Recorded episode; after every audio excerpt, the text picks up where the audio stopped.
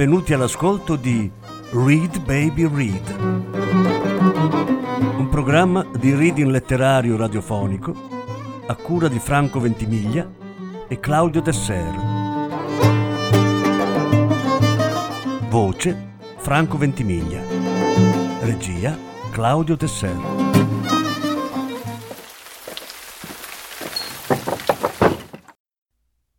Joseph Conrad Due racconti.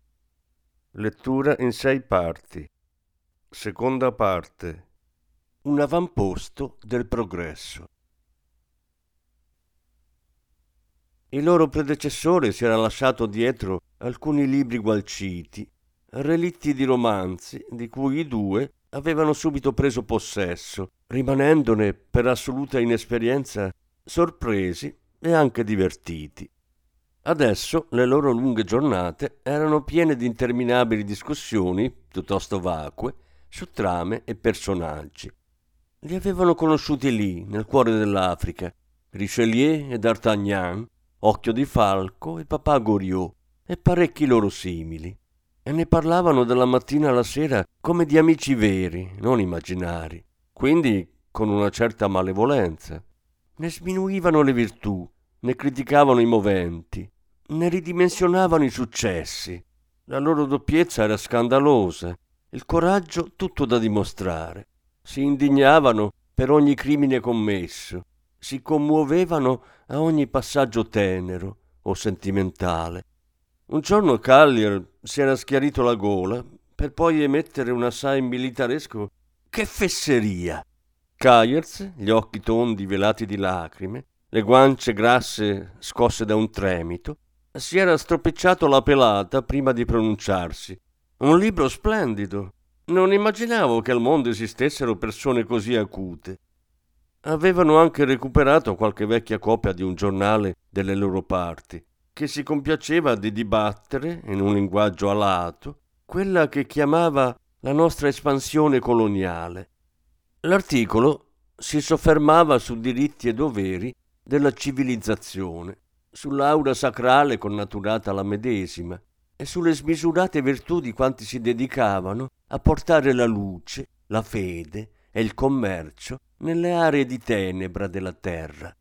Carlier e Kayerz non credevano quasi a quello che leggevano, ma intanto cominciavano ad avere di se stessi un'immagine decisamente migliore. Una sera Carlier, con un cenno circolare della mano, si era spinto a dire Magari fra cent'anni qui ci sarà una città. Moli, magazzini, caserme, anche sale da biliardo. La civiltà, amico mio, è il bene, è tutto quanto. E allora qualcuno leggerà che un certo Kayers e un certo Carlier furono i primi esseri civili a vivere in questo posto. Kayers aveva annuito. Beh, una gran consolazione a pensarci. Sembravano aver dimenticato la morte del loro predecessore ma una mattina, molto presto, Carlier era andato a sistemare la croce in modo che si reggesse un po' meglio. Ogni volta che le passavo vicino mi venivano i brividi, aveva spiegato a Kayers davanti alla prima tazza di caffè. Sì, a vederla così storta mi venivano i brividi e allora l'ho raddrizzata. Adesso non si muove più, te lo garantisco. Mi ci sono appeso con tutte e due le mani e non si è spostata di un centimetro. Ho fatto proprio un bel lavoro. Ogni tanto passava a trovarli Gobila. Il capo di tutti i villaggi della zona era un selvaggio, magro e nerissimo, con i capelli grigi, uno straccio bianco intorno alla vita e una pelle di pantera piuttosto spelacchiata sulle spalle. Attraversava lo spiazzo a grandi falcate, sulle gambe scheletriche, appoggiandosi a un bastone alto quanto lui.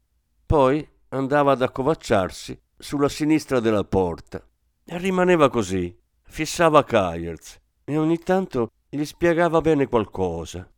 Kayerz non capiva una sillaba e andava avanti a fare quello che stava facendo. Tutt'al più, quando gli andava, lo gratificava con un Come va, vecchio idolo? A quel punto i due si scambiavano un sorriso.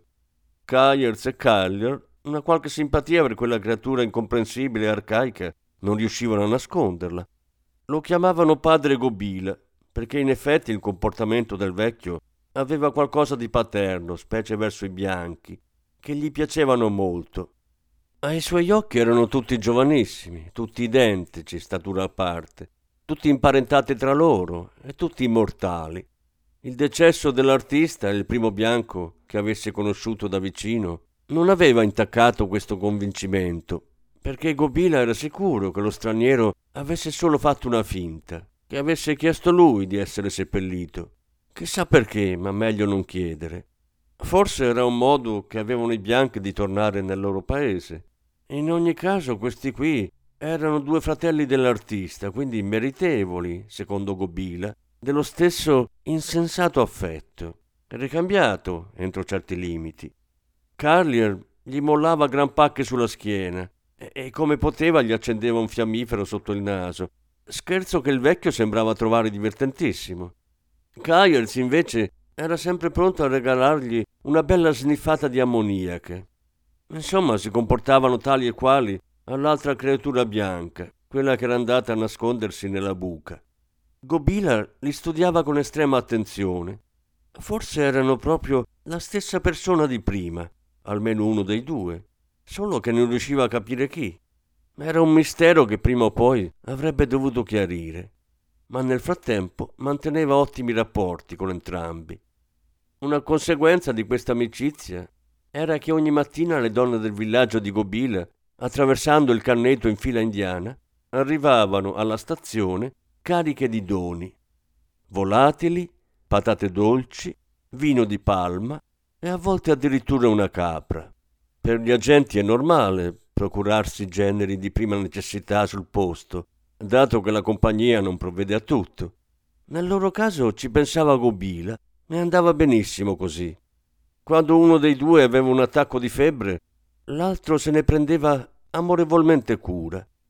Alla febbre non davano tutto questo peso, anche se in realtà, oltre a sfiancarli, li stava cambiando e non in meglio.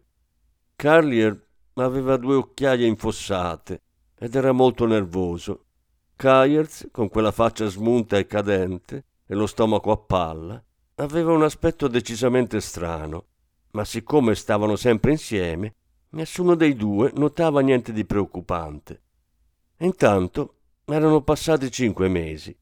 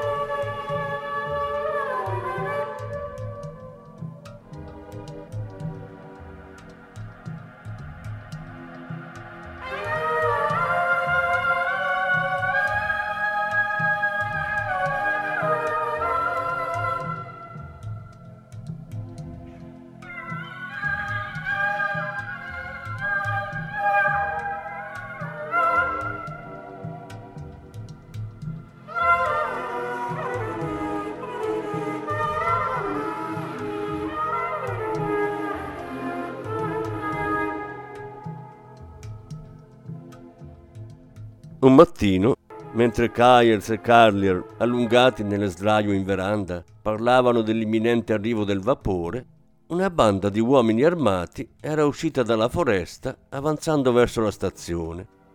Non erano del posto. Alti, magri, avvolti dalla testa ai piedi in vesti bordate di blu, portavano sulla spalla destra nuda un moschetto a percussione.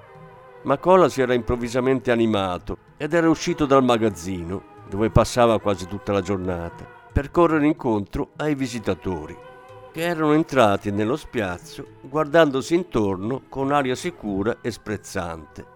Il capo, un nero enorme, con gli occhi iniettati di sangue, sapeva benissimo cosa fare. Era andato a piazzarsi di fronte alla veranda, da dove aveva tenuto un lungo discorso. Gesticolava freneticamente, poi smetteva di colpo. Nell'intonazione, ma prima ancora nel suono stesso delle sue lunghe frasi, c'era qualcosa che faceva paura ai bianchi, qualcosa di familiare fino a un certo punto, e che in qualche modo ricordava la parlata delle persone civili Sembrava una di quelle lingue impossibili che a volte si sentono in sogno. Che intruglio sarebbe? aveva chiesto Carlier, che non si raccapezzava. All'inizio immaginavo fosse francese, ma in realtà non ho mai sentito biascicare una roba del genere. Già, aveva risposto Kayerz. Ehi, Macola, che ha detto? Ma da dove vengono questi? Chi sono? Macola sembrava sui carboni ardenti e aveva risposto senza pensarci troppo.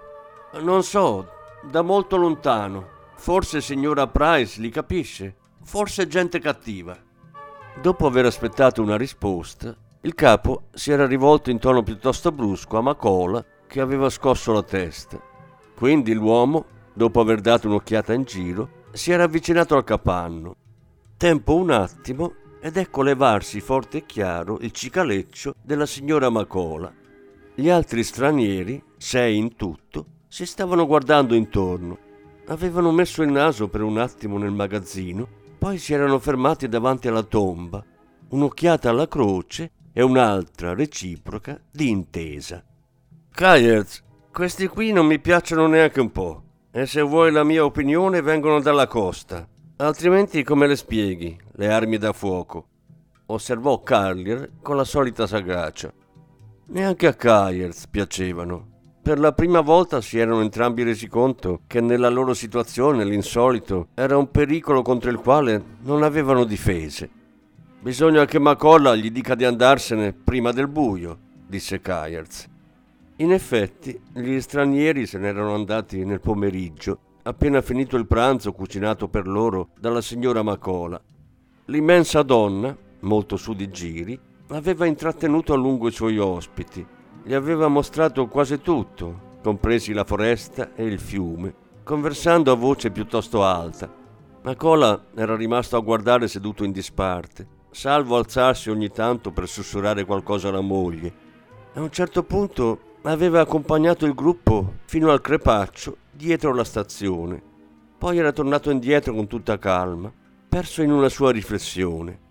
Alle domande dei bianchi però dava risposte parecchio strane, come se non capisse, come se avesse disimparato il francese o a parlare.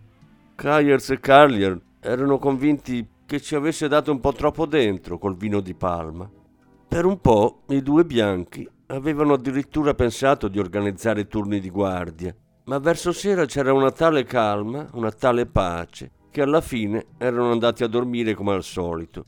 La notte, però, era stata squassata dai tamburi. A un rombo cupo e vicino ne rispondeva un altro più lontano, poi tacevano entrambi. Qualche lieve richiamo qui e là, poi di nuovo tutti insieme, in un unico suono sempre più alto, vigoroso, sostenuto, che si inoltrava nella foresta, rimbombava nella notte senza una pausa, senza smettere mai, vicino e lontano, come se la terra fosse un unico immenso strumento che lanciava un grido disperato al cielo.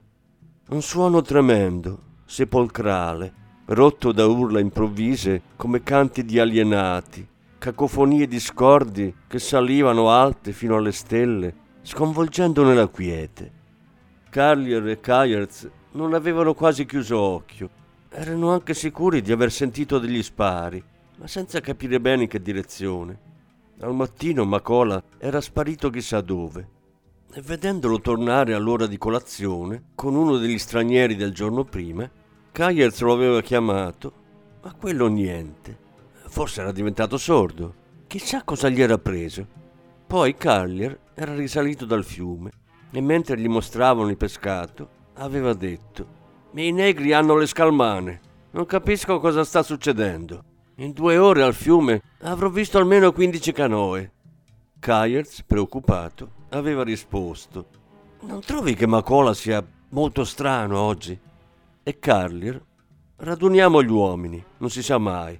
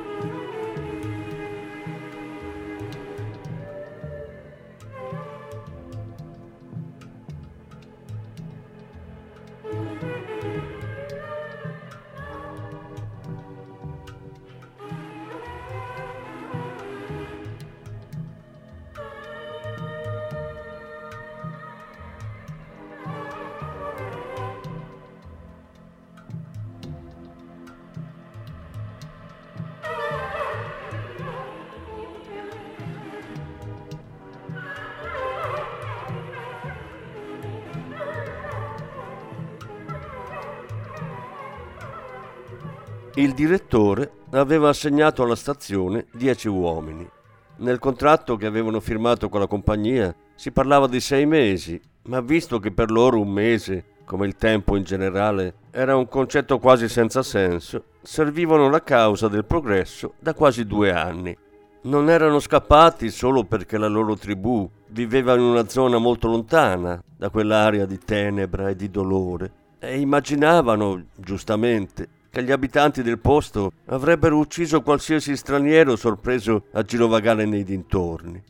Abitavano nel Canneto, subito dietro la stazione, in capanne di paglia, ma senza i riti magici delle loro feste, senza gli incantesimi e i sacrifici umani, senza genitori, fratelli, sorelle, capi venerati, autorevoli stregoni, amici d'infanzia, senza tutti quei rapporti che per convenzione definiamo umani, vivevano male.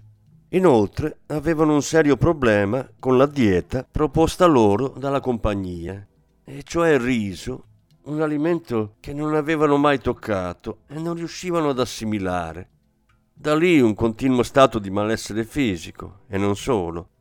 Se fossero appartenuti a una qualsiasi altra tribù, pur di sottrarsi alle sconcertanti difficoltà dell'esistenza, si sarebbero lasciati morire. Per molti selvaggi il suicidio è la più ovvia delle scorciatoie, ma venivano da una tribù di guerrieri coi denti acuminati, non si arrendevano tanto facilmente e alla fine avevano preso la strada più stupida, continuare a vivere nel tormento e nel dolore. In compenso non facevano praticamente nulla, tanto che il loro superbo fisico di un tempo era solo un ricordo. Carlier e Kayerz tentavano di porre rimedio, ma senza alcun risultato. Ogni mattina li riunivano per distribuire compiti, falciare l'erba, costruire steccati, abbattere alberi e così via, che nulla al mondo poteva convincerli a eseguire con un minimo di decenza. Di fatto i due bianchi su di loro non avevano alcun controllo. Nel pomeriggio Macola era venuto alla casa e aveva trovato Kayers con gli occhi fissi sulle tre spesse colonne di fumo che salivano dalla foresta. Cosa sono? aveva chiesto.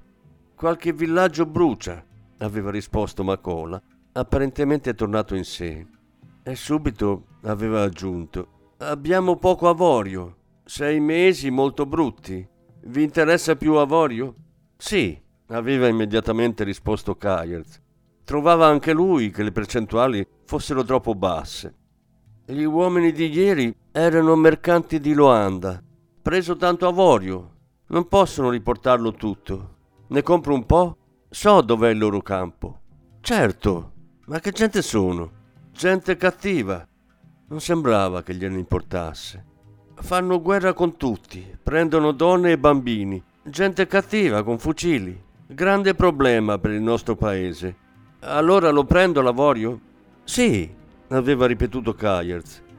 Per un po' Macola era rimasto in silenzio, poi, guardandosi intorno, aveva detto in un soffio: Nostri operai non buoni, signor Kayers. Stazione molto in disordine. Direttore sgriderà. Meglio fargli trovare tanto avorio, così sta zitto.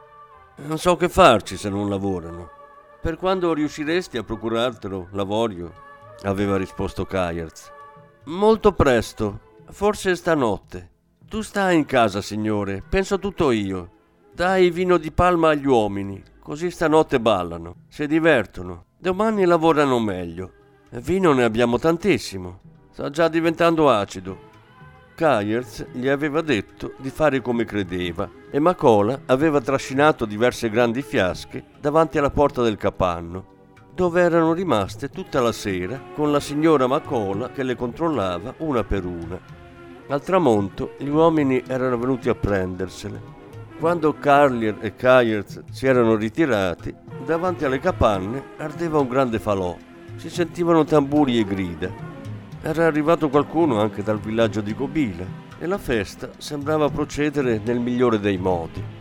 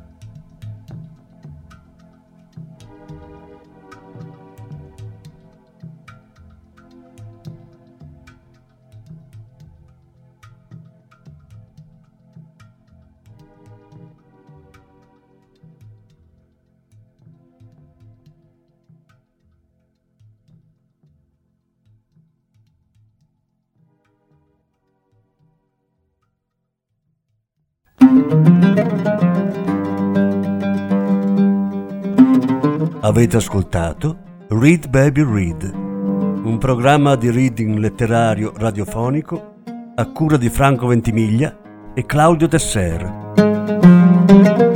Grazie per l'ascolto, alla prossima settimana. La terza parte della lettura sarà trasmessa la prossima settimana. Thank you.